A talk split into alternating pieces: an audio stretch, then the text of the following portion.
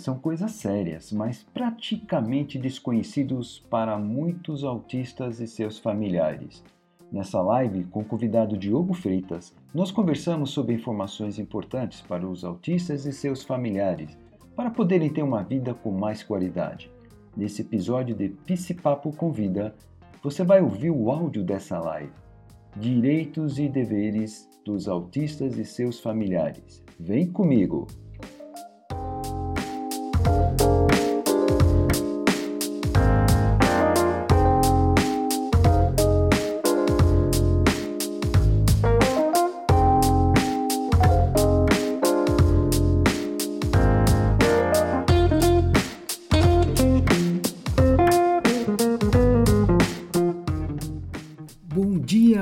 Tarde, boa noite. Eu sou Nelson Fernandes e você está no Psi Papo, seu espaço de reflexão de autoconhecimento para uma vida melhor. Aqui nós quebramos tabus, paradigmas, estigmas, trazemos temas relacionados à saúde mental com uma linguagem simples e leve para você praticar na sua vida. Junte-se a nós para uma caminhada de transformação.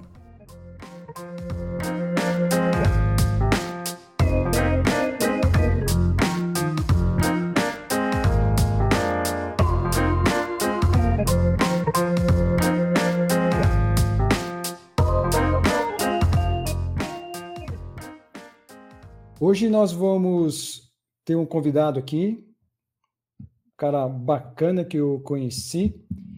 Ele vai falar sobre um tema bem interessante, que é direitos e deveres do autista e seus familiares. Então, vou chamar aqui o nosso convidado, Diogo Freitas. Oi, Diogo. Oi, Nelson, tudo bem? Tudo bem, como é que você está? Estou bem, graças a Deus. Essa semana aqui em casa a gente está um pouco gripado, eu e o Dioguinho, Benício um pouquinho também, Michele não, mas estamos bem. Só essa gripinha e o de sempre, desde o ano passado, né? Um pouco reservados e tomando os devidos cuidados com a pandemia, mas isso é todo mundo. Legal. E como é que tá aí? Você estava falando de onde mesmo? Eu falo de Goiânia. Eu sou natural de Itaperuna, interior do estado do Rio de Janeiro. Morei em uhum. Niterói, morei em Vitória, Espírito Santo, mas eu moro em Goiânia desde 2006. Legal. E tá quente aí hoje? E Goiânia, Goiânia nos meses de maio e junho, além de muito seco, é, são os meses, períodos que faz mais frio. Não frio, né? Mais frio para Goiânia. Então não está quente. Essa semana começou a dar uma resfriadazinha e aqui onde nós moramos tem muito verde, etc. É um pouco mais alto. Então tá uhum. sempre uns 2, 3 graus em média mais alto do que mais frio do que o padrão do resto da cidade da região. Então, hoje por aqui tá fresquinho, não tá não tá calor não. Mas quando você fala frio em Goiânia, o que, que é frio? Porque é, eu sou de é. São Paulo, né? E aqui para eu sou de São Paulo e para mim, para eu sentir frio, tem que estar tá uns 9 graus. Com 10 graus eu ainda ando sem blusa. É, aqui, aqui em Goiânia não é habitual fazer frio abaixo de 20 graus. Mas numa cidade que a temperatura média está sempre acima dos 30, Qualquer uhum. coisa abaixo de 30 já começa a refrescar. E aqui onde eu moro, de madrugada, quase que todos os dias, meia-noite, uma hora da manhã, eu saio com as cachorras. E aí eu saio com elas soltas. Eu moro num condomínio horizontal, todo murado, etc. E por uhum. volta de meia-noite, uma hora, não tem ninguém na rua, eu posso sair com elas soltas, tranquilas. Nesse horário, quando eu saio com elas soltas, eu sempre tenho que colocar uma blusa leve. E nesses dias que a temperatura está girando em torno de, de noite de 23, 24 graus, assim, aí nesse horário e aqui em casa, eu acredito que esteja uns 18, 19.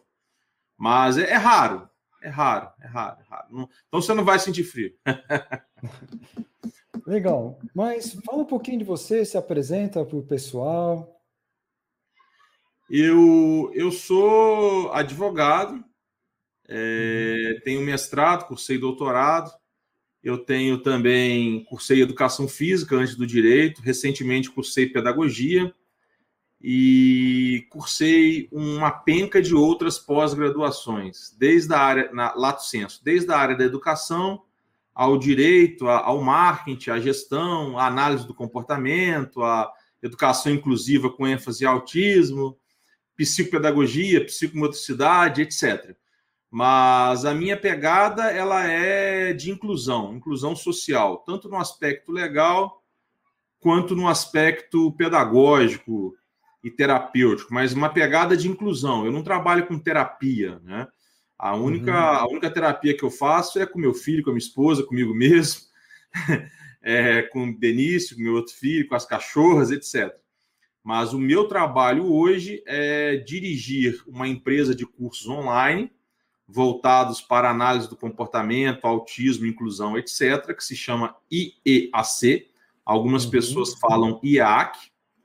É, e também na advocacia, principalmente consultiva. Eu não tenho mais é, é, trabalhado muito na advocacia contenciosa, de pegar processos, ajuizar as ações. Eu estou muito na área consultiva, de consultoria, para tanto empresas quanto para pessoas físicas.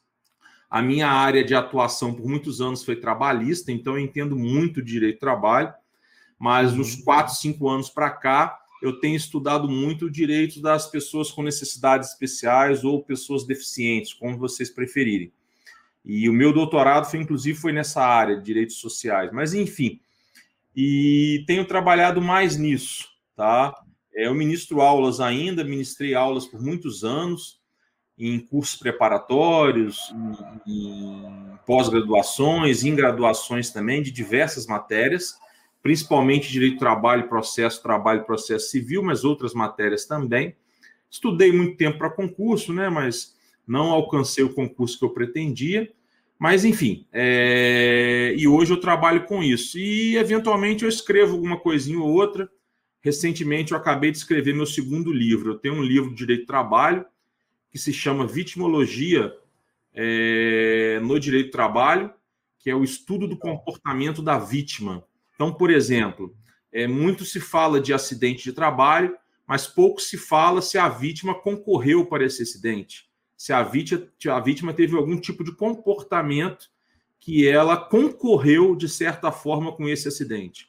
Esse uhum. termo vitimologia, ele é muito utilizado no direito penal para medição de pena, essas coisas. E eu transportei isso para o direito do trabalho.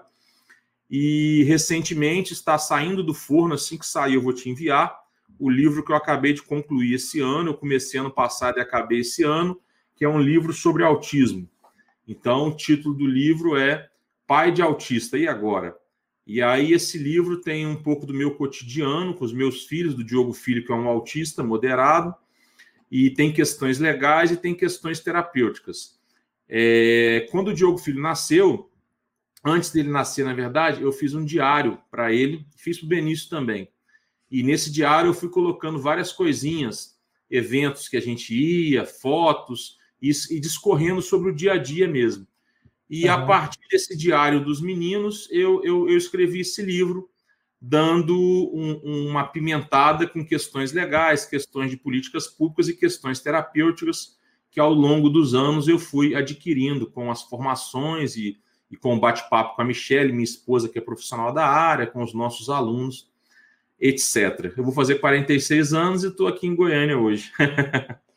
oh, que legal. Sabe, cara, que antes de você, a gente tá conversando, ver o, se você podia participar e tudo mais na live, questão até do tema, eu pensei em sugerir um tema para você, e eu nem te falei.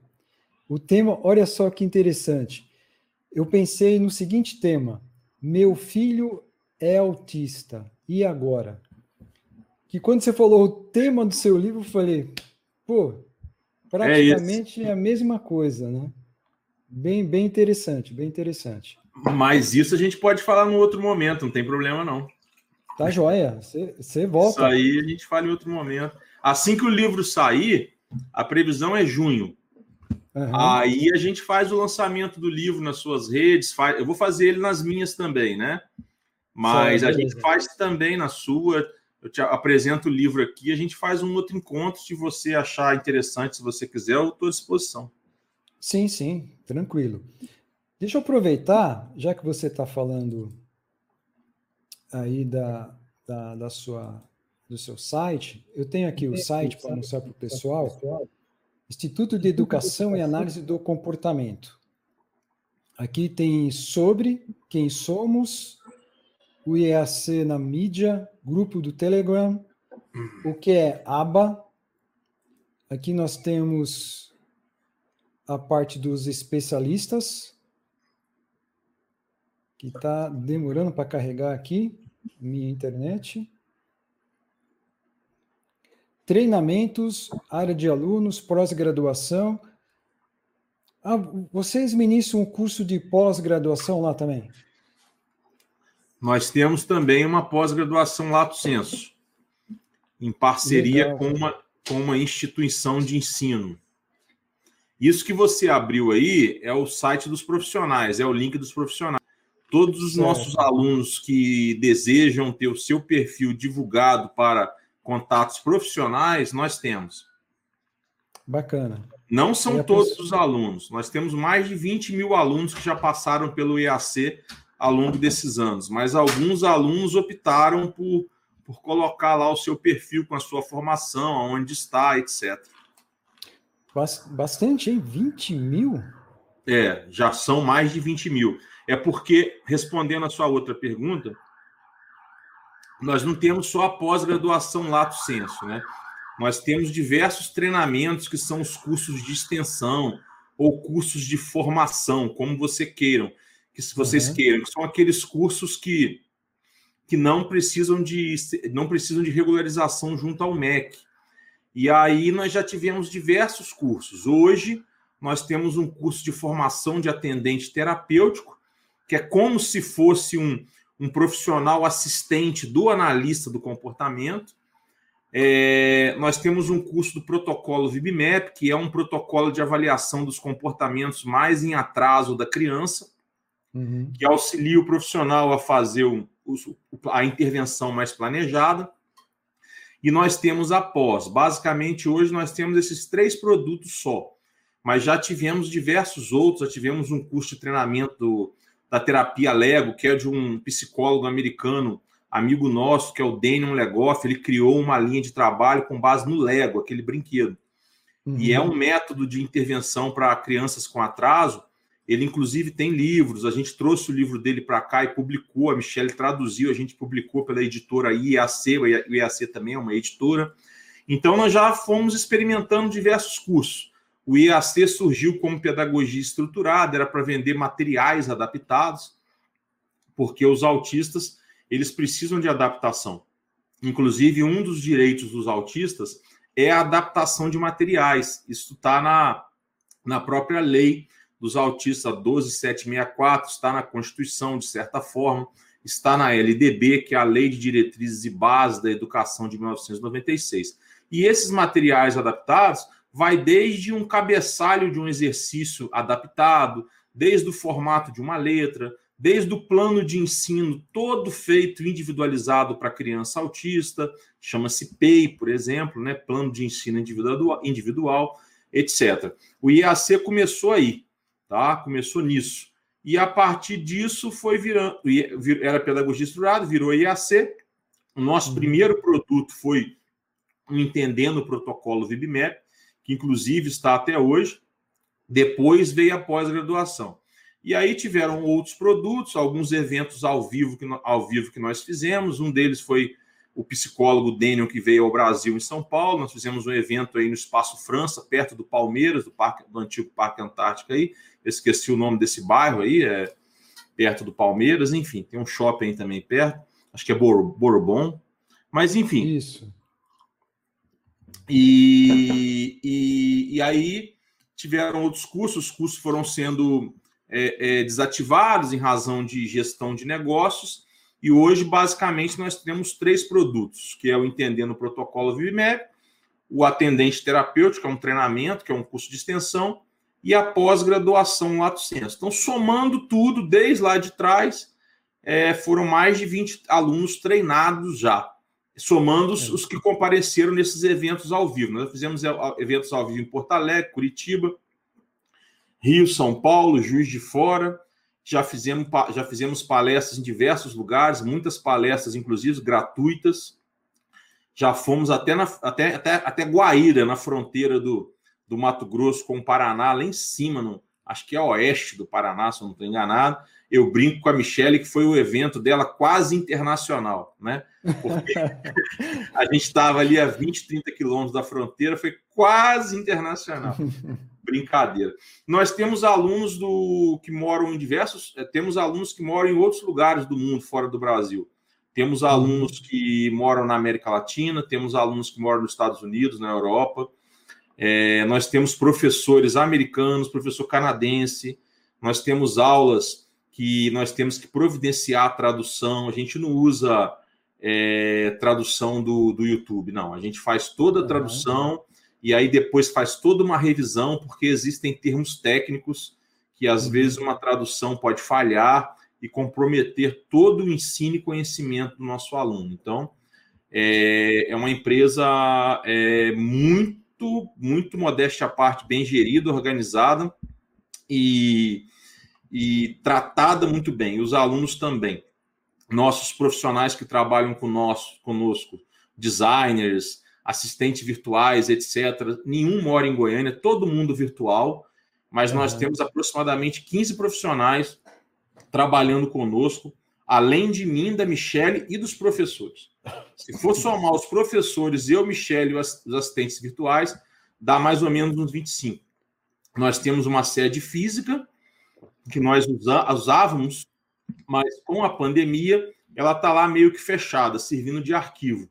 É um espaço até grande, mas ele está meio que servindo de arquivo. Aí eu levei meu escritório de advocacia para lá também, e aí fica tudo uma coisa só. Eu vou lá uma vez por semana, desde o ano passado, mas o nosso trabalho tem sido todo de casa mesmo.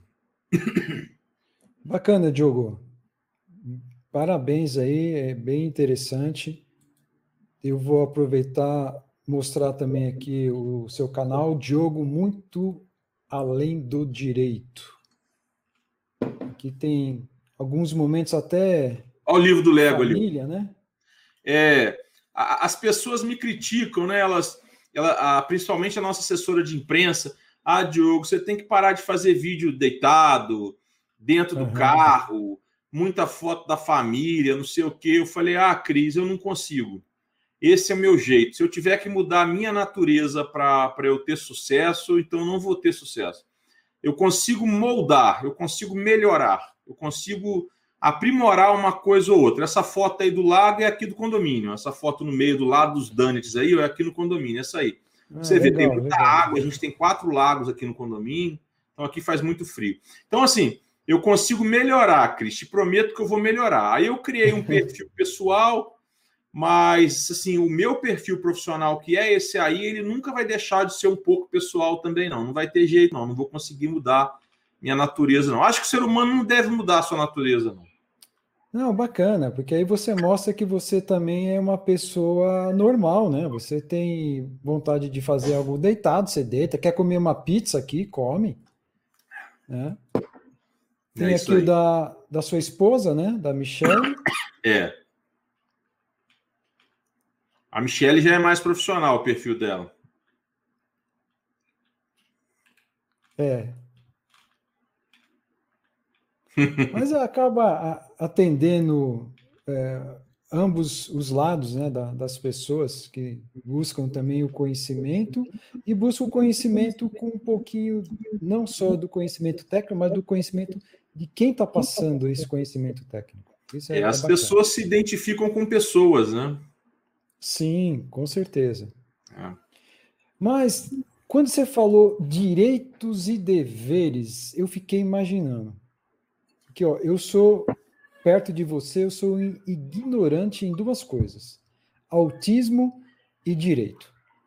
O direito que eu conheço foi quando eu estava na universidade, eu tive direito um, dois e acho que tive um ano e meio de direito. Mas era por causa da minha graduação, fazia parte da grade. E eu fiquei imaginando, eu muitas vezes tenho dificuldade de conhecer os meus direitos e os meus deveres. Eu fico imaginando a situação de uma pessoa que tem autismo ou até mesmo dos familiares de, de, de não ter acesso muitas vezes, porque às vezes nós não conhecemos algo porque nós não temos um acesso por alguma dificuldade. Às vezes é falta de conhecimento de aonde está a, a, aquilo que você está procurando, né? Então, é, eu fiquei curioso né, em, em ouvir você falar sobre esses direitos. Ô, Nelson, Oi. Ah, desculpa, achei que você tinha acabado. Pode acabar, desculpa. Não, não, não. Não, eu só ia terminar. Então, eu queria que você tivesse é, trazendo para a gente aí. A, a Márcia tá, chegou. Boa noite, Márcia. Para você para você estar tá trazendo para a gente essa é, essa revelação né, dessa escuridão que muitas vezes nós estamos aqui e passamos por isso. Boa noite, Márcia, seja bem-vindo. Então, Nelson, eu acredito, a princípio, que toda ciência, ninguém é ignorante a partir do momento que tem bom senso. Porque toda ciência, ela é formada por conhecimentos técnicos, fundamentos, princípios, etc., mas ela tem que ter bom senso. O aplicador, o usuário, o destinatário, o leitor, ele tem que ter bom senso. Porque senão a ciência perde o seu propósito. Ela perde a razão de ser, ela perde o porquê. Então, ninguém é ignorante em ciência alguma, ao meu ver, desde que tenha bom senso, entendeu, Nelson? Desde uhum. que você tenha bom senso. Por mais que você não saiba um nome técnico é, de um direito, você tendo bom senso, você vai falar: opa, mas será que eu posso isso? Será que é correto? Será que é certo? Então, quando nós falamos de direitos, por isso que tem que ser falado de deveres também. Porque o direito de um começa ou acaba quando começa ou acaba do outro. Isso é a base do direito.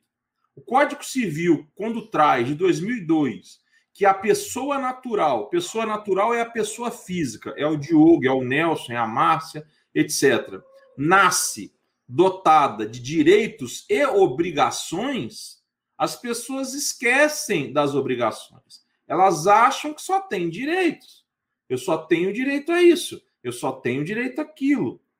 E as pessoas com necessidades especiais ou deficientes, especialmente os autistas, eles são dotados de direitos e obrigações. Os seus familiares, a mesma coisa. Até o nascituro até alguém na barriga da mãe é dotada de direitos. Ela pode ter uma herança, ela pode ter um patrimônio ali.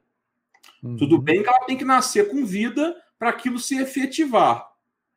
Mas nasceu com vida, ela já passa a ter obrigações. Ah, como que um bebê de oito meses tem obrigações? Ele não tem discernimento. Ele não tem, mas o seu representante legal tem.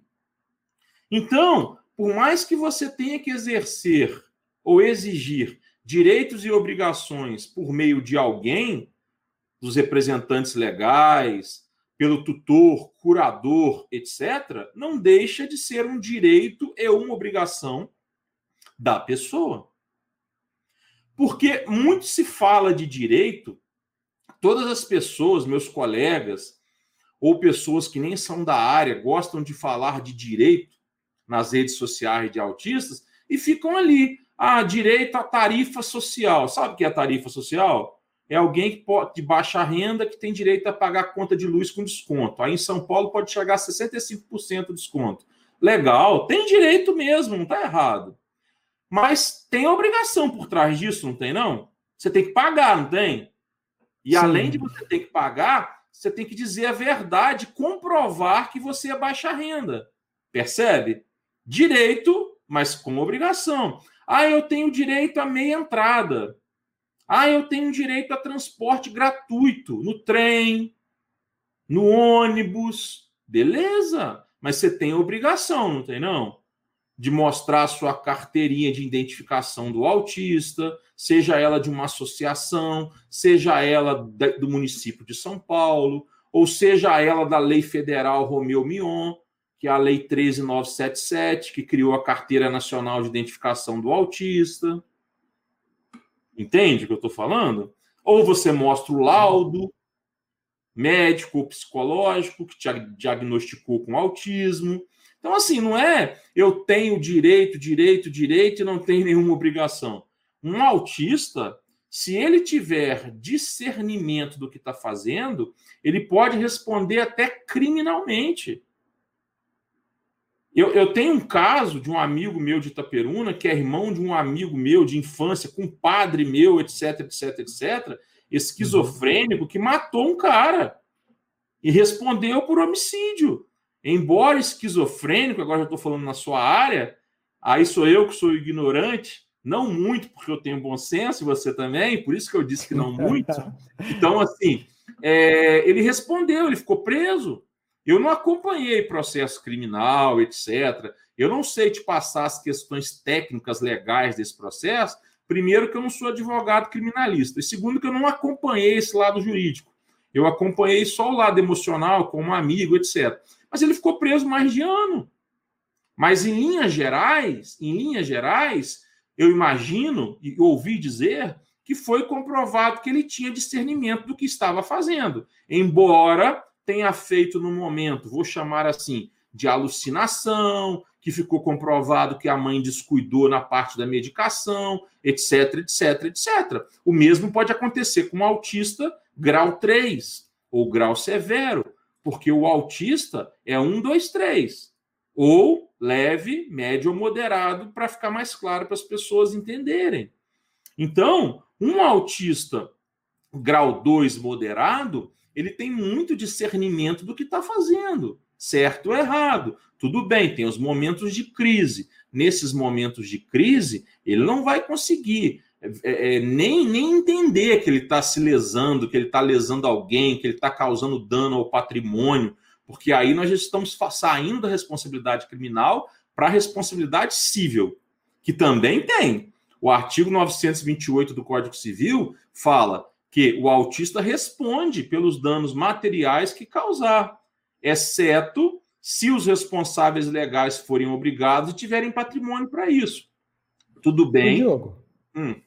desculpa te cortar. Não, esse, artigo, esse artigo fala explicitamente o autista e usa até esse termo? Não, pessoas com deficiência. Ah, tá. Ou então, incapaz, aí... alguma coisa assim engloba é, outras síndromes, Down é, e outras assim? Todos que forem considerados é, pessoas com deficiência pela legislação específica, né, que é o Estatuto da Pessoa com Deficiência, que é de 2015, ou uhum. outras condições, transtornos ou, ou, patologias que, embora não considerados deficientes, é, tornem as pessoas. É, o termo que eu vou usar agora nem é mais o politicamente, juridicamente correto, mas para todos entenderem, entenderem. Ou for considerado incapaz, digamos. Uhum. Entendeu? Não usa termo autista, não. O termo autista, juridicamente, ele é utilizado na lei dos autistas, a 12.764 de 2012. Tá? Que é uma lei Agora, específica para eles. Tem 12.764 de 2012. É uma lei uhum é, denominada Berenice Piana. Berenice Piana é uma mãe de um autista do estado do Rio, etc., que lutou muito por esses direitos, etc. E tem a lei específica das pessoas com deficiência, que é o Estatuto da Pessoa com Deficiência, que veio em razão de um tratado de direito internacional que foi ratificado pelo Brasil em 2009, assinado na ONU em 2007, etc., que é a Convenção Internacional das Pessoas com Deficiência, e antes disso, aí os direitos foram evoluindo conforme a época, né, Nelson? Eu não vou muito lá atrás, mas da Segunda Guerra para cá veio a Declaração Universal dos Direitos do, do Homem, né? E ali já tinha direitos das pessoas com deficiência. Aí veio evoluindo até 2007, 2006 e 2015 aqui no Brasil, o Estatuto da Pessoa com Deficiência. Mas os direitos das pessoas e as obrigações não estão só nas legislações específicas. Esse é o ponto. Essa é uma falha que eu vejo dos meus colegas e das pessoas quando falam de direitos. Elas falam basicão, fala ali, ah, tem direito a, a a, a, a, o acompanhante do autista tem 80% de desconto na passagem aérea. Pô, é legal isso, isso é direito. As pessoas têm que ser informadas. Mas tem muita coisa além disso. Um autista pode abrir empresa. Artigo 972 do Código Civil, desde que ele seja capaz. E lá no futuro, o autista adulto, quem vai cuidar dele? Ele vai precisar de uma curatela? Está no Código Civil ele vai precisar de uma assistência para alguns atos específicos, de repente renovar um contrato de locação, está lá no Código Civil. Ele tem responsabilidade criminal. O familiar do autista, se deixar uma arma dentro de casa carregada, ele tem um filho autista é, severo. Aí ele deixa uma arma em casa carregada. O familiar, ele foi descuidado. É culpa em vigilando. Ele pode vir a responder pelo homicídio se esse autista causar. Quer dizer, a pena normalmente não ultrapassa a pessoa, mas num caso desse pode ultrapassar.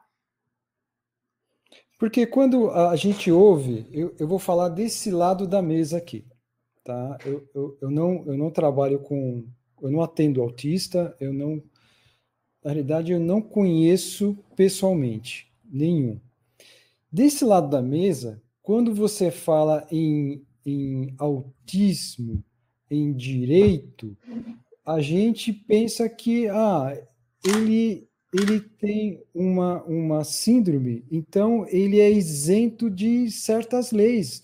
Ele pode passar por algumas impunidades aí. Né? É, é, eu acho que essa é uma visão, não só minha que eu tinha, mas de uma visão geral. Não é verdade?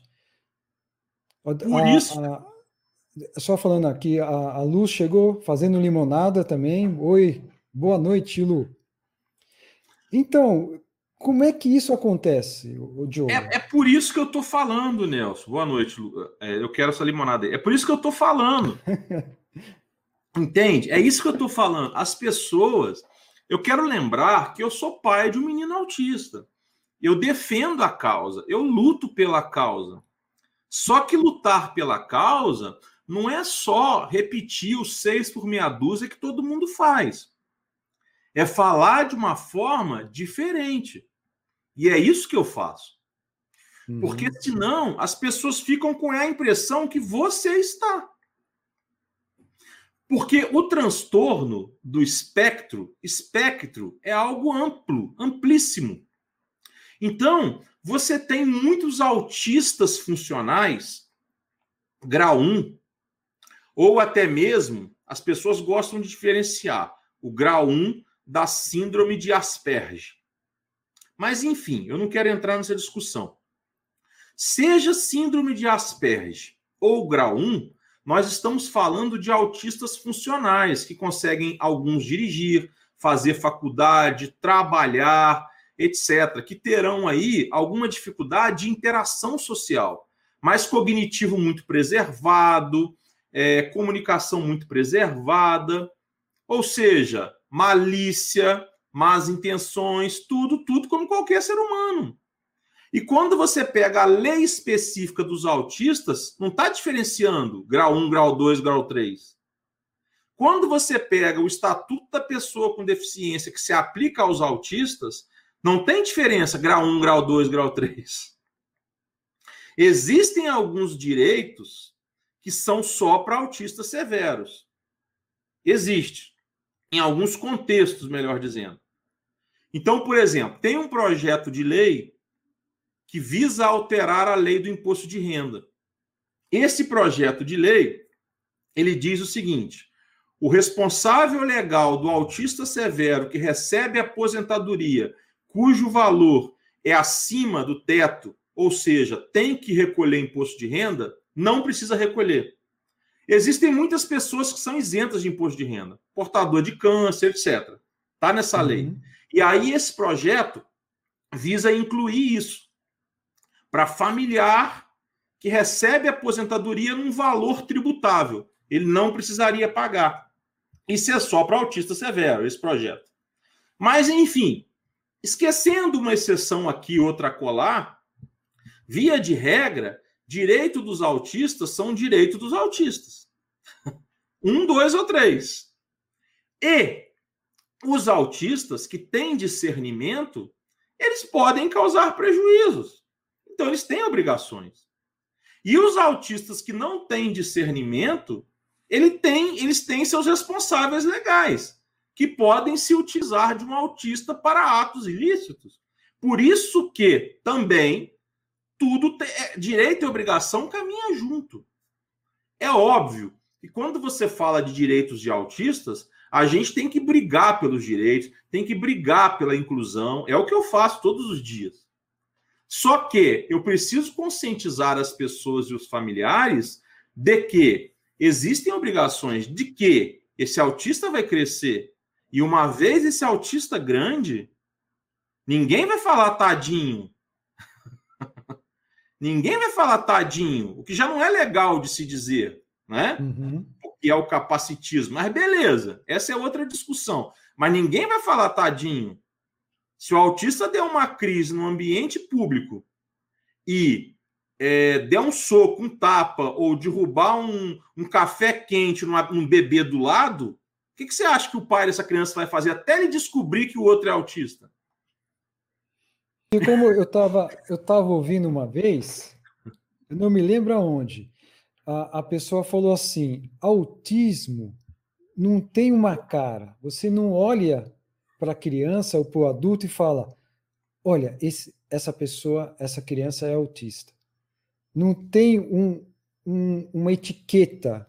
Né? E, e, muitas vezes, como você está falando, os níveis é, de mais leve ou moderado, ou até o mais alto, até a pessoa entender, por exemplo, derrubou o exemplo que você deu, um café quente na, no, no, no bebê o pai não vai ficar, ah, será que ele tem algum problema? Não, ele vai focar no filho. Queimou meu filho.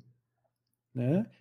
Isso que é o, o complicado. Por exemplo, síndrome de Down, você ainda consegue identificar né, no rosto da, da, da, pessoa. Apesar que tem, eu já vi síndrome de Down um, um grau bem leve, que você tem que prestar atenção, mas os olhos são diferentes que já é uma outra coisa, não, não tem como a gente identificar o, o, autismo. Mas você tinha falado que você vem lutando para é, nessa parte de conquista dos direitos do, dos autistas. Quais são as barreiras? O que é que, que você tem de dificuldade? Por que você tem que lutar? Por que isso não vem sozinho? Então, é, no dia a dia, isso não vem naturalmente um dos motivos é o que você falou, que autismo, via de regra, tem exceções, não tem cara. Você percebe que aquela pessoa, aquele indivíduo é autista a partir do comportamento inapropriado dele. Uma estereotipia, uma ecolalia, que ele fica repetindo a mesma coisa quatro, cinco vezes, uhum. dez vezes, um andar na ponta dos pés, uma agitação ao esperar um pão andando para lá, andando para cá. Às vezes uma birra muito intensa. E aí você percebe isso e se você falar, poxa, tem o autismo, né? Se você trabalha com isso, ou tem um familiar, ou já ouviu dizer, ou se você já teve filho, ou se já teve neto, você vê que aquele desenvolvimento infantil, aquele desenvolvimento daquele indivíduo não está adequado para aquela faixa etária que ele aparenta. Então você começa a perceber que aquela criança é um autista, é um TDAH, é um TOD, tem um transtorno obsessivo, etc., pelos comportamentos. Essas, esses transtornos, essas, essas modalidades de deficiência, via de regra, realmente não tem cara. Então, esse, essa é uma das barreiras. Porque é como se você tivesse que chegar nos locais já avisando: meu filho é autista, me desculpe por ele estar aqui. Essa é uma uhum. das barreiras. Não é? é você as pessoas entenderem que é, elas não têm direito de aceitar ou não aceitar. Não, não, você não tem que pedir para aceitar. Entende? Não, isso não é certo.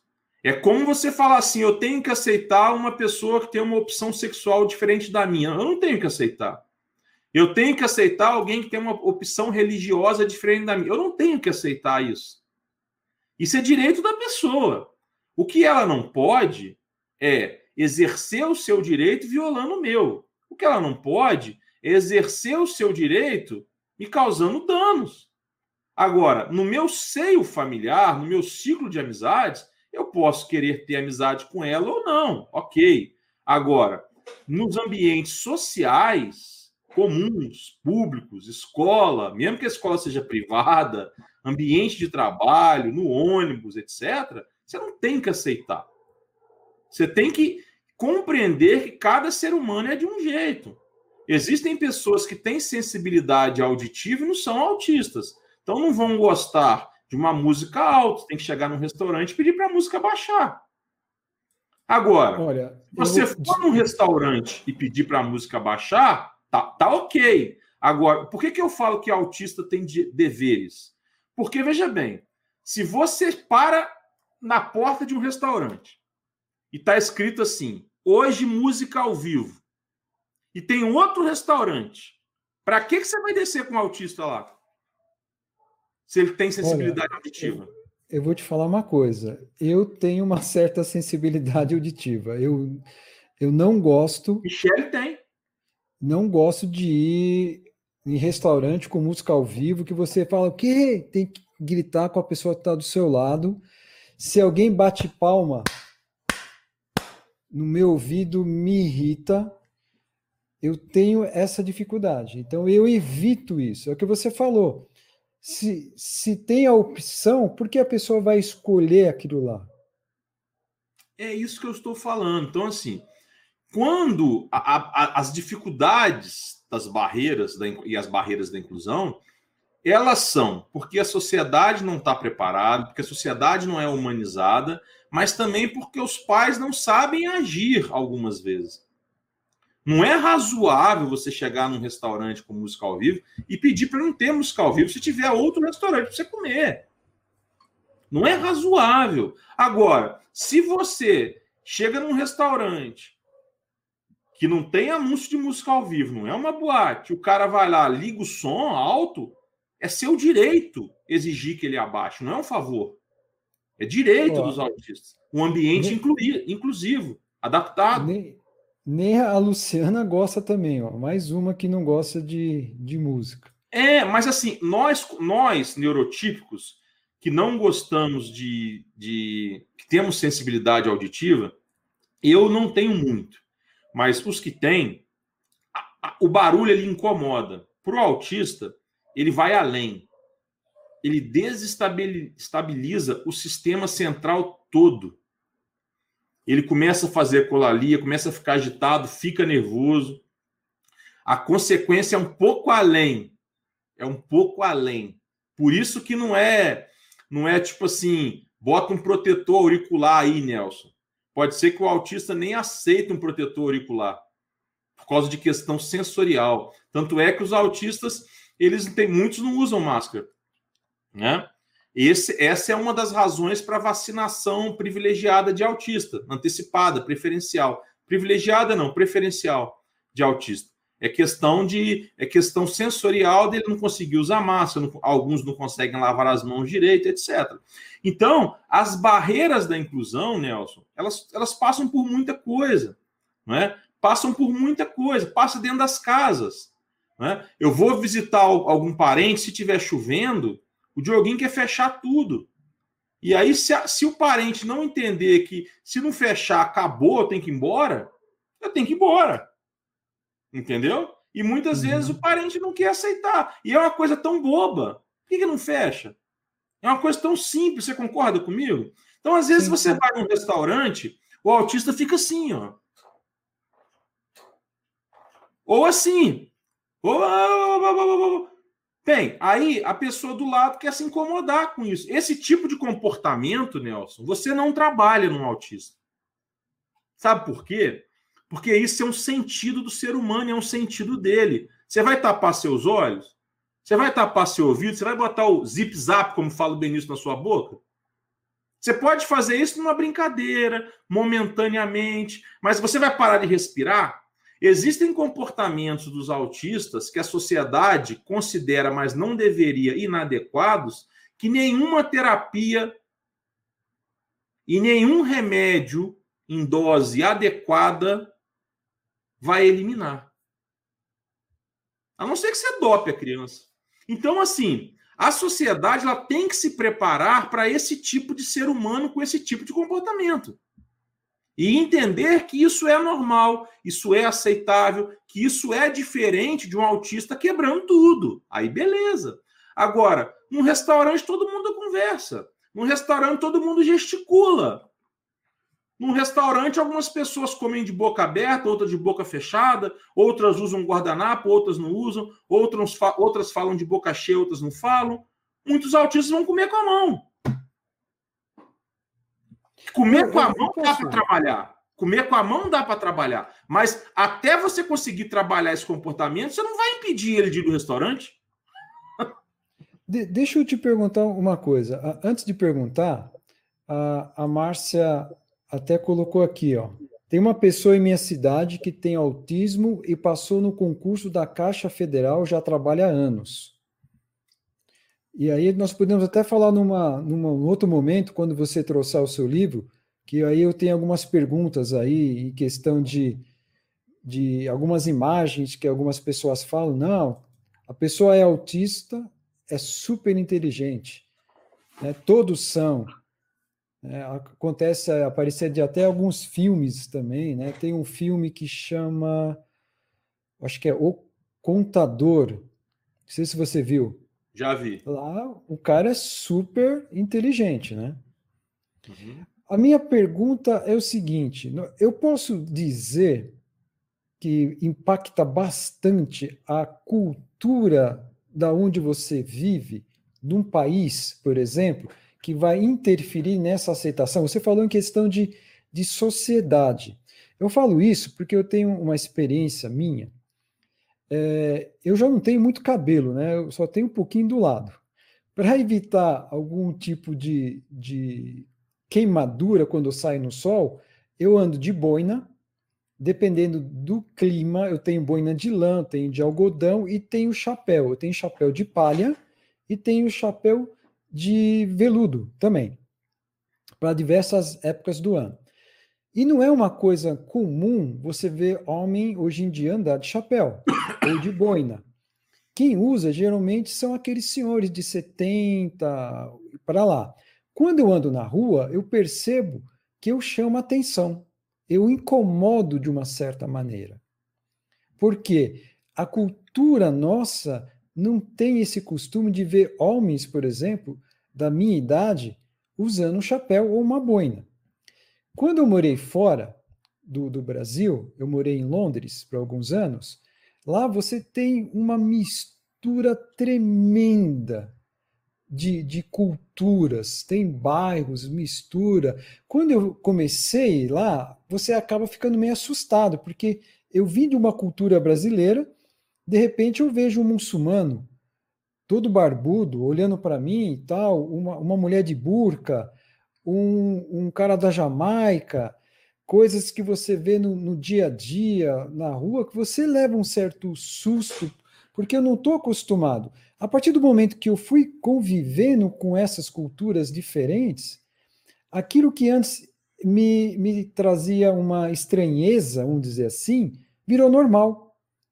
E hoje, voltando para o Brasil, aquilo que antes de sair eu achava estranho aqui no Brasil, não me incomoda mais. Eu posso relacionar isso também na parte de autismo, quando o autista está com um comportamento típico no meio de um restaurante, ou num, num público. Se eu tivesse uma sociedade que tivesse uma integração maior com conhecimento do que é um autista, eu teria uh, uma aceitação, entre aspas, se eu posso dizer dessa maneira, mas acho que fica mais fácil de entendimento, por mais que não esteja correto falar essa, a palavra aceitação, mas vou, você me permite usar, eu teria uma, uma aceitação melhor da sociedade? Então, é, é, pode usar a palavra aceitação. Eu uso essa palavra. Eu quis dizer, daquela, eu coloquei daquela forma para você entender que a gente pode até, as pessoas entenderem que a gente pode usar o termo. Agora, no nosso íntimo, a gente não pode se conformar com isso. De, eu te pedir para você me aceitar, entendeu? Agora, usar a palavra ortograficamente para esclarecer num debate é perfeitamente aceitável. Agora, é o sentido dela é que me incomoda, entendeu, Nelson? eu ter que aceitar alguém, isso, isso me incomoda. Você não tem que aceitar ninguém. Você tem que aceitar alguém dentro da sua casa, né? Agora, saiu dali, não. Mas, enfim, antes de eu fazer essa, responder esse paralelo que você fez, muito bom, diga-se de passagem, é, eu quero falar de outra coisa que você disse também. É, os autistas, a grande minoria são superdotados em algum critério. Grande minoria são superdotados em algum ponto. Uhum. E aqueles que são superdotados em algum ponto não deixam de ser autistas. No filme O Contador, o protagonista é muito introspectivo. E dá a entender que ele é um asperge, um autista bem leve de alta funcionalidade. Esse rapaz que a Márcia mencionou da Caixa Econômica, provavelmente é um asperge ou um autista funcional. Talvez ele não tenha nem passado no concurso pela cota de deficientes. Ou talvez ele tenha utilizado, eu não sei. Mas, uhum. enfim, agora o paralelo é, que você falou. Assim, é exatamente isso, tá? Exatamente isso. É, Londres é uma cidade cosmopolita, como é Nova York, como é Los Angeles, como é Toronto dentre, dentre outras. Então, as pessoas que vão para lá, elas mudam o jeito de ser, têm que se sujeitar a coisas e vivem experiências e, e, e, e enxergam culturas que elas nem imaginavam que existe, existam, que existe, que existe, é. E, e, dentre outras coisas, né? E, o autismo em outros lugares do mundo, principalmente nos Estados Unidos, é mais conhecido pela população.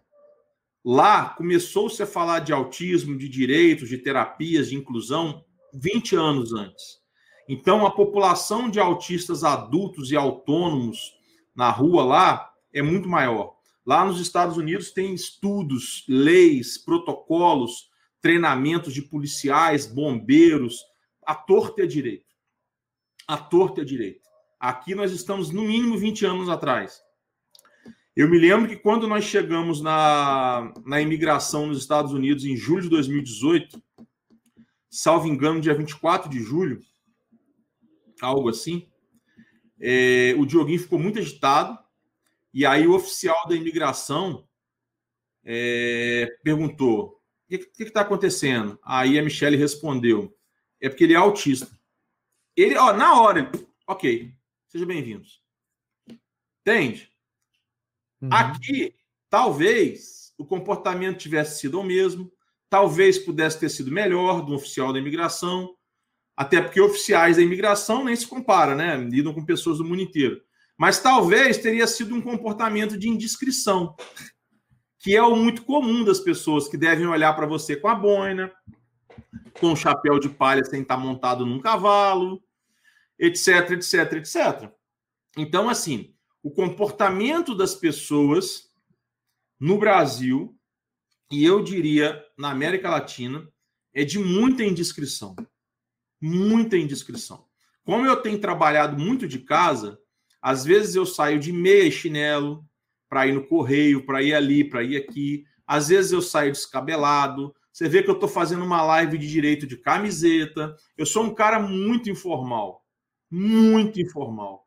Eu adoro, eu não sei quem inventou isso, mas eu adoro quem disse o que eu vou dizer agora. Eu sou o cara que paga os homens de terno. Então, assim, eu não chego a tanto, eu não chego a tanto, eu não tenho esse poder aquisitivo, mas, assim, tirando a parte financeira, é mais ou menos assim que eu penso. Eu sou o cara que boto no chinelo com argumentos, quando eu abro a boca, as pessoas que me discriminam pelo meu visual, né? Às vezes eu chego num lugar, a pessoa me olha de cima embaixo, aí quando eu começo a falar um português correto, falo de direito, sei o que pedir, sei me postar, sei exigir, aí a pessoa, opa. Então, assim, agora você imagina é, as pessoas te julgarem pela sua aparência, pelo seu comportamento inadequado. Esse é um problema da sociedade, não é só para os autistas. O seu paralelo foi perfeito. É para todos. É para todos, né? É, é, assim, é para todos. Infelizmente, no direito, eu, quando advogava muito contencioso, que andava todo dia de terno e gravata, o meu carro era um. Era um. Era um tipo de carro. Entende o que eu estou falando? Era um tipo de carro. Carro luxuoso, blá, blá, blá. Senão o cliente vai olhar para você e falar assim. Ah. Então, assim, depois que eu parei de militar na advocacia contenciosa, eu ainda tenho muitos processos, eu ainda recebo muitos é, é, é, convites de ações, aí eu delego para ex-alunos, etc., as ações e, e rachos honorários, etc. É, mas hoje em dia, eu ando de carro mil. Eu tenho um carro mil, quase não uso o carro. Então aqui em casa a gente tem um carro mil e um carro melhor para viajar. E eu não me preocupo mais com isso, entende o que eu estou falando? Eu mesmo advogado, eu usava G-Shock. Sabe G-Shock? Relógio? Ficava debaixo da camisa, né? Enquanto os meus advogados usavam aqueles relojões, não sei o que de ouro, eu usava um G-Shock ali debaixo da camisa. Então, assim, eu sou um cara muito discriminado. Só que eu tenho um botão, desculpa o termo, eu tenho um botão de dane-se, assim, muito apurado. Muito apurado.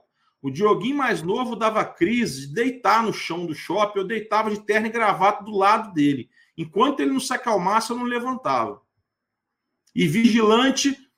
E eu falo grosso, falo assertivo, falo alto, sou um, é 1,90m, cento e poucos quilos, levanto e falo. Eu não brinco com ninguém de tapa. Mas eu olho dentro da cara do cara e falo assertivo e falo: vamos chamar a polícia, o direito é assim, assado. Ninguém nunca me acuou. Ninguém uhum. nunca me acuou. Meu pai fala: a frase é. A, a frase que você tem que dizer para qualquer autoridade é: cumpra com o seu dever e respeite os meus direitos. Isso eu falo para policial, para juiz em audiência, se precisar, para qualquer um. Eu me senti acuado algumas vezes e fui acuado algumas vezes. Sabe aonde? Quando eu fui parado pela polícia no Rio de Janeiro, na Baixada Fluminense, uma vez no meio do nada, que aí não tinha câmera, não tinha segurança nenhuma. Aí eu fiquei acuado, vou fazer o quê? Né? Agora, numa situação pública normal, não tem nenhuma autoridade, não tem ninguém que me acua se eu estiver correto, porque eu estou, eu faço as coisas certas. E assim eu faço com o Diogo Filho. E assim eu ensino para ele. E assim eu demonstro para ele, demonstro para o Benício. Ninguém está fazendo nada errado aqui. Não tem que ter vergonha de fazer uma estereotipia. Não tem que ter vergonha de usar ó, o boné, a boina. Eu tiro minha boina, tiro meu chapéu pela sua atitude, tá? De deitar no chão e falar para o seu filho, não em palavras, mas em gesto. Tô contigo, vamos passar por esse momento juntos. Desde é... quando nasceu. Sabe que você falando em questão de, de visual, eu, eu fui perito judicial por um período. Você me disse. E eu chegava no horário da tarde no fórum, você tem que ir de terno. Então você, eu entrava de terno, o segurança do fórum na hora de passar no detector de metal me chamava de quê? Doutor. Doutor. Eu entrava no, no juizado, o juiz me chamava de doutor. Eu desisti. Eu, eu falei duas, três vezes que não era doutor, porque falei, ah, quer chamar de doutor, deixa. Eu era tratado assim. Uma vez eu fui falar num cartório dentro do fórum, mas eu fui na parte da manhã, que no público em geral não pode entrar. É só advogado e tudo mais. Eu cheguei lá, eu fui meio a paisana. Já me bloquearam na entrada. Segurança, não, não pode entrar, tal. Não, mas eu sou perito judicial, tive que mostrar a identificação. Passei as mesmas pessoas que naquela semana me chamaram de doutor, deixaram entrar, eu fui barrado pela minha vestimenta. E uma coisa que eu aprendi também, eu tenho esse botão seu aí também.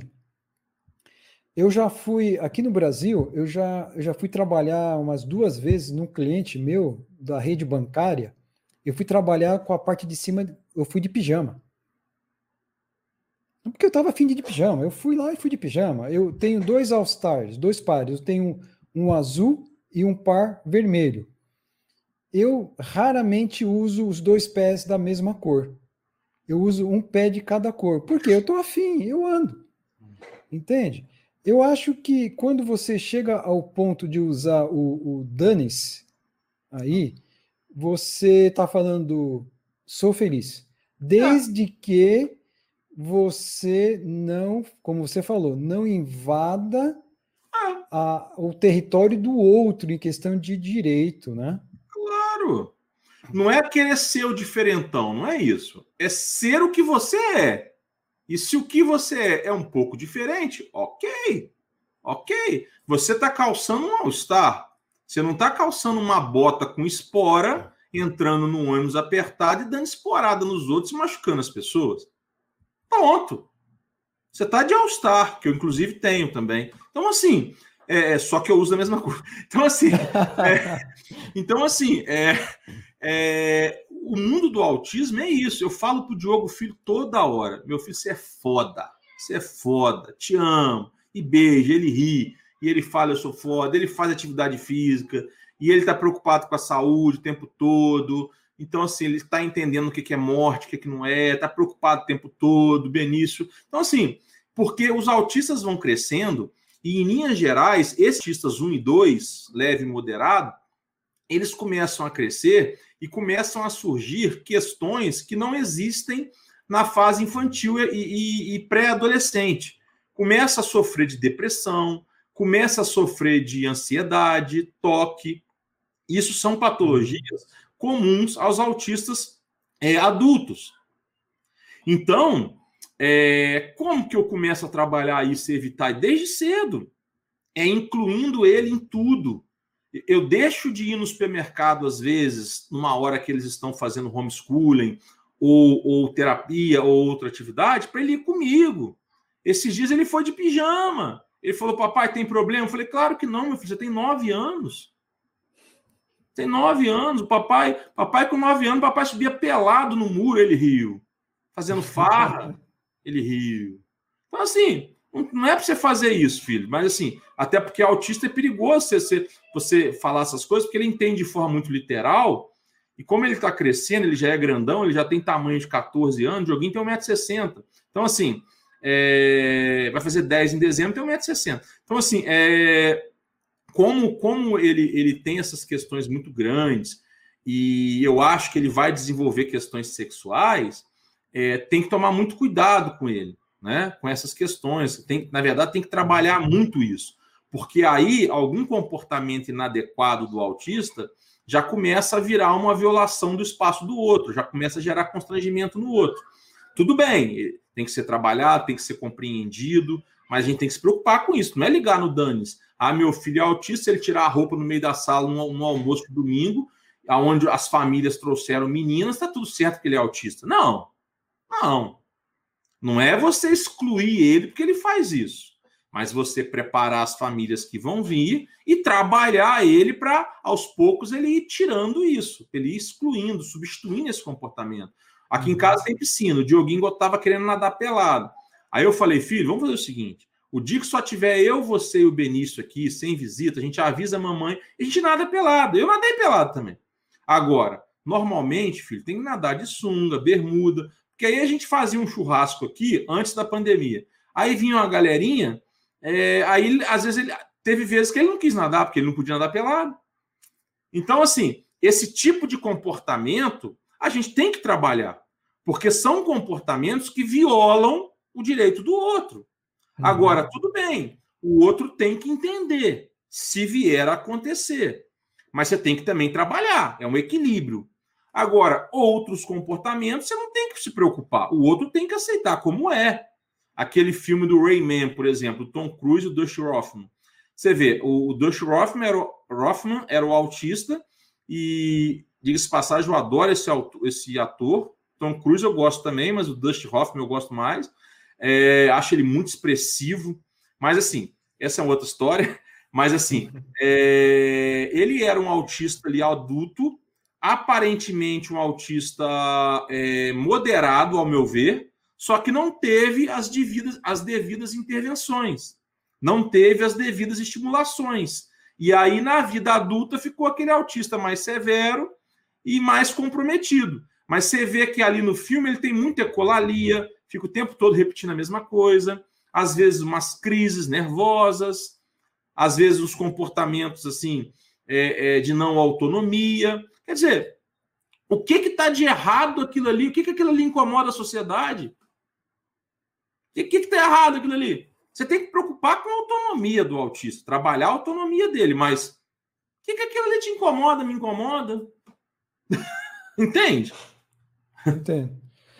Diogo, o que é que você podia dizer para a gente ir finalizando? Se você, não sei se você tem muita coisa para dizer, mas na parte de dos direitos e deveres mesmo para quem é um autista e para quem tem alguém, algum familiar, alguém próximo.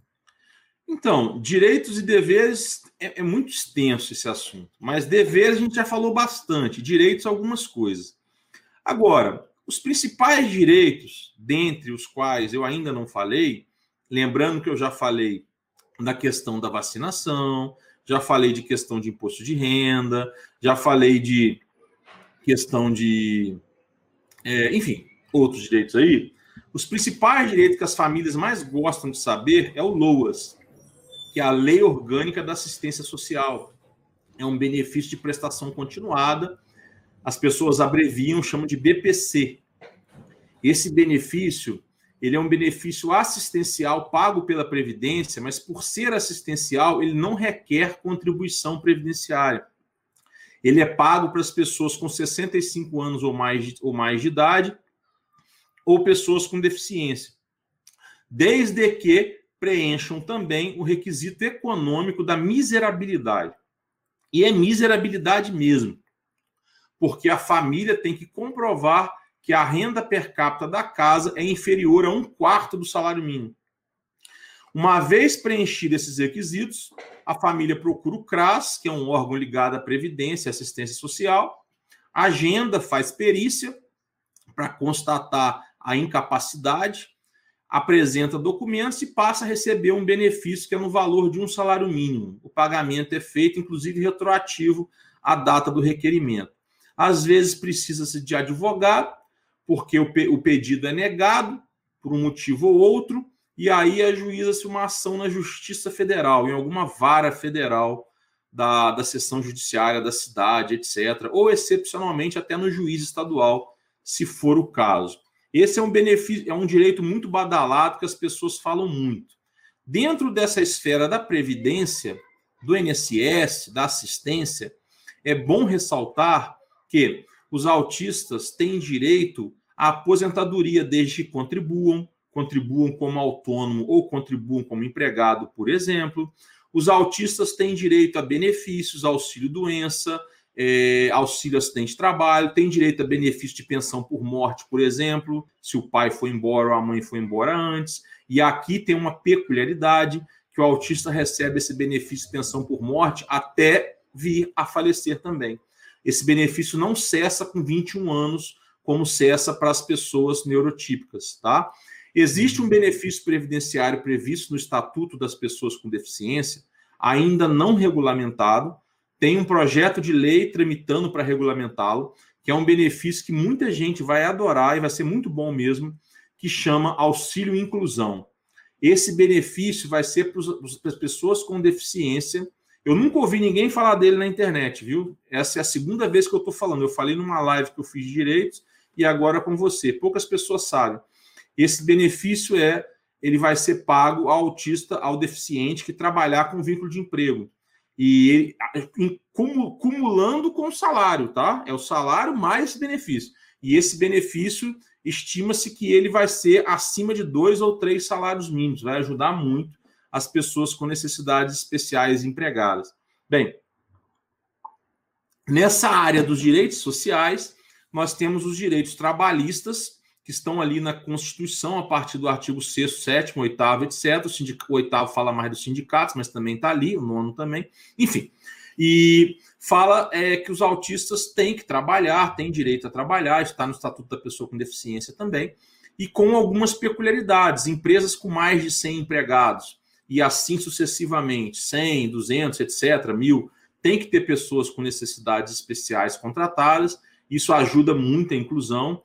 Muitas empresas respeitam essa legislação pela simples legislação, outras respeitam porque são empresas necessariamente, naturalmente é, é, inclusivas e acabam é, estendendo até essa cota. Outras empresas contratam além dessa cota para obterem é, benefícios fiscais ou para obterem certificados de qualidade internacionais, isso conta também, ou certificados de qualidades nacionais. E as pessoas com deficiência têm algumas peculiaridades. Por exemplo, o contrato de aprendizagem previsto na CLT, a CLT, para quem não sabe, é a consolidação da legislação trabalhista de 1943, do segundo governo de Getúlio. É uma lei principal trabalhista, ela vem aí sofrendo várias modificações. Em seu artigo 428, ela fala do contrato de aprendizagem. Via de regra, os aprendizes só podem ser contratados até 24 anos de idade as pessoas com deficiência não têm limite de idade. Essa é uma outra peculiaridade que pode vir a atingir os autistas. Bem, outros direitos muito, muito badalados, que eu já comentei aqui, são os transportes gratuitos, desconto em passagem aérea, meia entrada em eventos, teatro, cinema, inclusive para o acompanhante. Existem lugares que os acompanhantes nem pagam, tá? Porque é um direito de estarem lá. E Outros direitos são os direitos preferenciais na educação, na saúde, em atendimentos públicos, tais como idosos, grávidas e outras pessoas com necessidades especiais. É, dentro do ambiente escolar, eu já mencionei o PEI, que é o Plano de Ensino Individualizado. Autista tem direito a um mediador, que é um acompanhante terapêutico por sua conta, na escola, se assim um médico prescrever. A escola tem que fazer PEI, a escola tem que adaptar materiais, adaptar avaliações, adaptar estruturas, etc. O que é uma barreira muito grande nas escolas privadas e nas escolas públicas. Aí está uma briga muito grande, é uma das principais brigas dos pais, essa questão que envolve inclusão escolar. Porque a vida do autista se resume a três pilares: família, escola e terapias. Família, escola e terapias. Então ele tem que ser incluído em casa, tem que ser incluído na escola e tem que ser incluído nas terapias. Então, essa parte escolar é um dilema assim gigantesco, é onde eu atuo mais, essa questão de inclusão. É o que eu mais tenho dificuldade de, de, de, de convencer e, e, sensibilizar as pessoas antes de se partir para a briga. Briga tem que ser o último caso. E, nos aspectos terapêuticos, é, o Estado tem que garantir medicação, o Estado tem que garantir as terapias, as terapias têm um pilar, um pilar, um, três pilares principais. Analista do comportamento, que pode ser é, qualquer profissional vindo da saúde e da educação, fonoaudiologia e terapia ocupacional. Essas são as três principais terapias. Inclusive o FDA, que é um órgão americano equivalente à nossa Anvisa, recomenda essas três terapias como principais terapias para intervenção com os autistas. Mas, além dessas, ecoterapia, profissão regulamentada recentemente, psicomotricidade regulamentada em 2019, psicopedagogia não regulamentada atuando nas escolas, é, é, educação física, musicoterapia, que tem um projeto de lei sendo regulamentado, se Deus quiser, esse ano ainda, são terapias que têm muito, muito, muito bene, muitos benefícios para os autistas. Mas todas essas terapias têm que trabalhar em conjunto que é inclusive um dos direitos que está na lei dos autistas, o tratamento multidisciplinar. Então, essa equipe tem que trabalhar de forma interdisciplinar. Tá? Os autistas têm direito a um, a um diagnóstico precoce. Normalmente, os planos de seguros de saúde só aceitam um diagnóstico vindo do médico. E aí, médico é neuro ou psiquiatra, né, de preferência infantil se for criança, aí neuropediatra ou psiquiatra infantil. À medida que a criança vai crescendo, sobe a, a, a ideia do médico também. Mas, juridicamente, o psicólogo pode diagnosticar também, tanto aqui no Brasil quanto nos Estados Unidos. Embora aqui os planos não aceitem, muitas pessoas não saibam.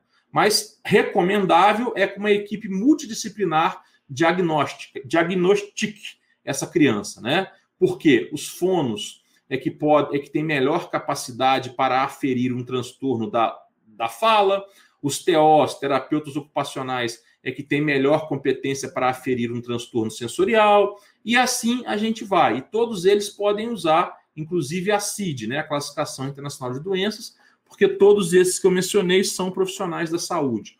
Mas na prática, o que acontece muito são os pedagogos, professores diagnosticar esse, esse autismo, pelo menos ter informalmente, né? Pelo menos uhum. é, é, é, falar das primeiras suspeitas ali e tal. Então, é, o autista tem direito a todos esses tratamentos, seja pelo plano ou seguro de saúde, se ele for um segurado, ou da rede pública. Sabemos que na prática isso é muito difícil, por isso muitas demandas judiciais. Os planos e seguros de saúde estão mais convencidos dessa realidade, porque cansaram de tomar cacetada na cabeça do judiciário. Inclusive, nesse aspecto do plano de saúde, tem um projeto de lei tramitando no Congresso, que eu estou atuando nele informalmente, de obrigar os planos de saúde a cobrirem as terapias conforme o médico prescrever sem ter que ficar brigando, sem ter que nananã, sem ter que argumentar que a Agência Nacional de Saúde, a ANS, não, não traz a, a terapia prescrita, blá, blá, blá, blá, blá. Inclusive, o argumento do plano de saúde, até começar a tomar na cabeça ação, ação, ação, era exatamente esse. Eu só dou cobertura daquilo que está na ANS e no nosso contrato. Aí o judiciário foi considerando o contrato leonino, o contrato abusivo, e considerando que o rol da ANS não era taxativo, não esgotava a questão, era só exemplificativo. Que qualquer outra patologia, mesmo que não coberta pela ANS, não descrita na ANS, nas suas normativas, e no contrato, deveriam ser cobertas pelos planos e pelo seguro de saúde. Nesse caso, entrou o autismo, né? E agora, como eu disse, esse PL, se Deus quiser, saindo em breve, não esse ano ainda, mas saindo em breve, ele vai diminuir bem essas ações, tá? E os outros direitos são direitos à dignidade, direito à moradia, etc, etc, etc, que aí a gente começa a ficar muito subjetivo e entra num campo de muito mais informação. Aí eu acho que não é o foco aqui do nosso bate-papo hoje, senão a gente sai daqui tipo 11h30 da noite. Mas legal. Uh, para o pessoal que está nos assistindo e está também nos ouvindo no, pelo podcast, fazer aqui a minha propaganda também, né? O podcast Papo, que esse áudio está indo para lá. Se a pessoa precisar de mais algum auxílio, alguma orientação, você fornece esse tipo de orientação? Gratuitamente. Essa é a minha, essa é a minha missão, é uma das minhas missões na Terra. Então, eu estou até ajudar as pessoas aqui, que precisam. O seu site é o ieac.net.br e lá tem o contato, o telefone, tem o e-mail, tem o endereço também que por enquanto você está inativo por causa da pandemia, mas tem lá também a parte física. Então, se alguém precisar, é só entrar em contato com, com vocês, então. É, na verdade, esse serviço que eu faço de consultoria da inclusão e de assistência às famílias hipossuficientes, eu faço mais isolado do IAC, porque ah, o IAC tá. é uma empresa de cursos. A gente até às vezes dá bolsa para alguém, faz eventos gratuitos para ajudar alguém, etc. Mas lá é uma empresa.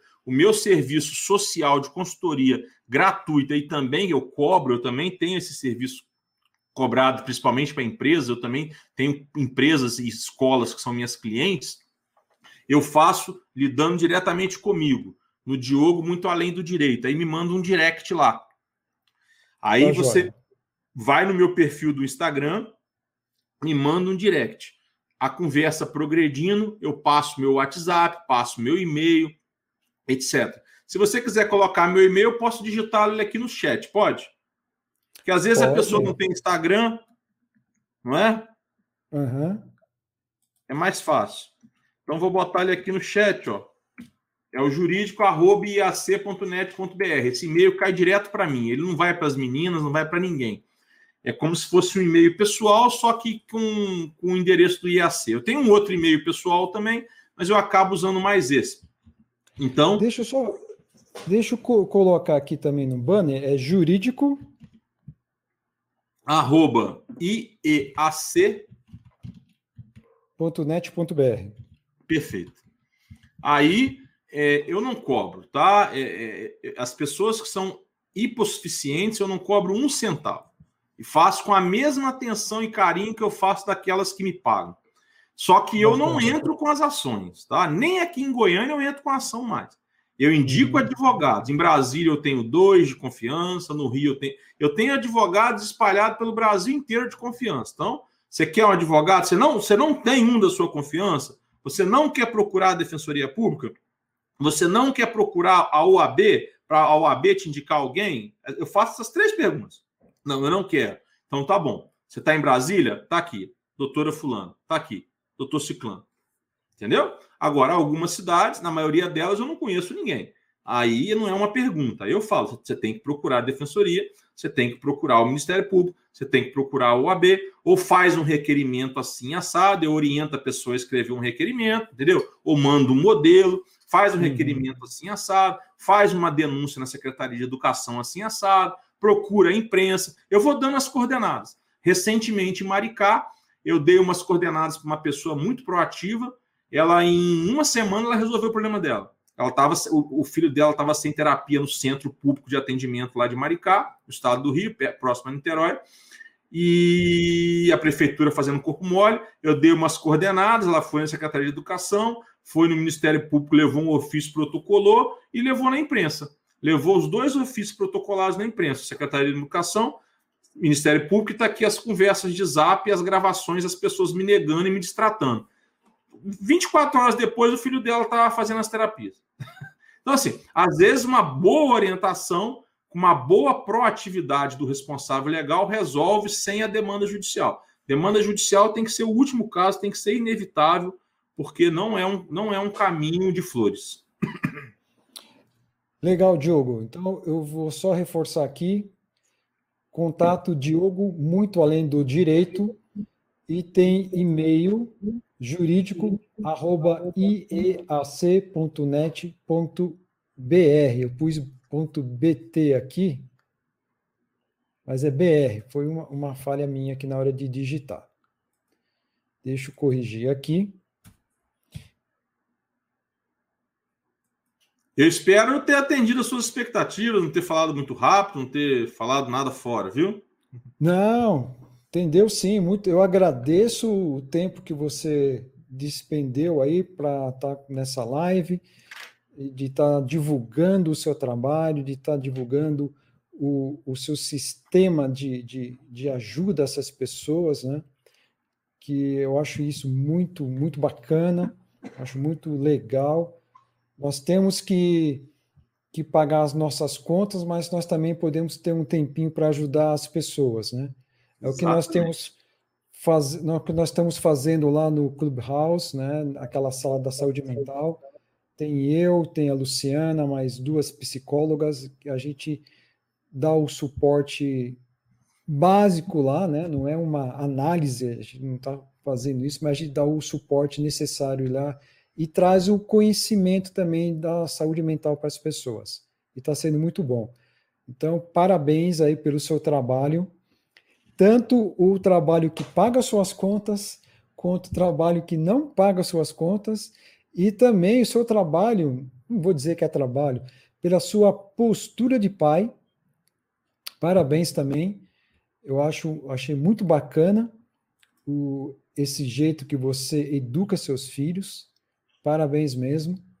Bacana mesmo. A gente vai se falando aí, a gente se, se encontra. E quando você tiver lançado o seu, o seu livro, a gente marca de novo, a gente traz aqui, aí nós vamos entrar com mais detalhes é, o autismo, como é que é o pai, como é que você como pai né, vive com uma criança autista em casa, né, o impacto na hora de saber que, que o seu filho tem autismo, depois os processos, enfim, aí você vai ter a liberdade de poder estar tá trazendo a sua experiência, que eu acredito que a experiência que, que nós vivemos e trazemos é um impacto muito forte, é uma coisa muito boa, agrega bastante, mais do que apenas livros e letras. Não que livros não sejam importantes, né? Eu, eu gosto de ler também, tem muitos livros, você também é dessa linha, mas a experiência, o bate-papo é muito importante. Sem muito sombra. obrigado, cara. De nada. Disponha. Tô aí. Tamo junto. Tá bom. Obrigado também quem esteve com a gente até agora e a gente se vê depois. Tá Fica ótimo. mais um pouquinho aí. Um abraço a, a todos vai... aí. Agradeço por terem vindo. Até mais.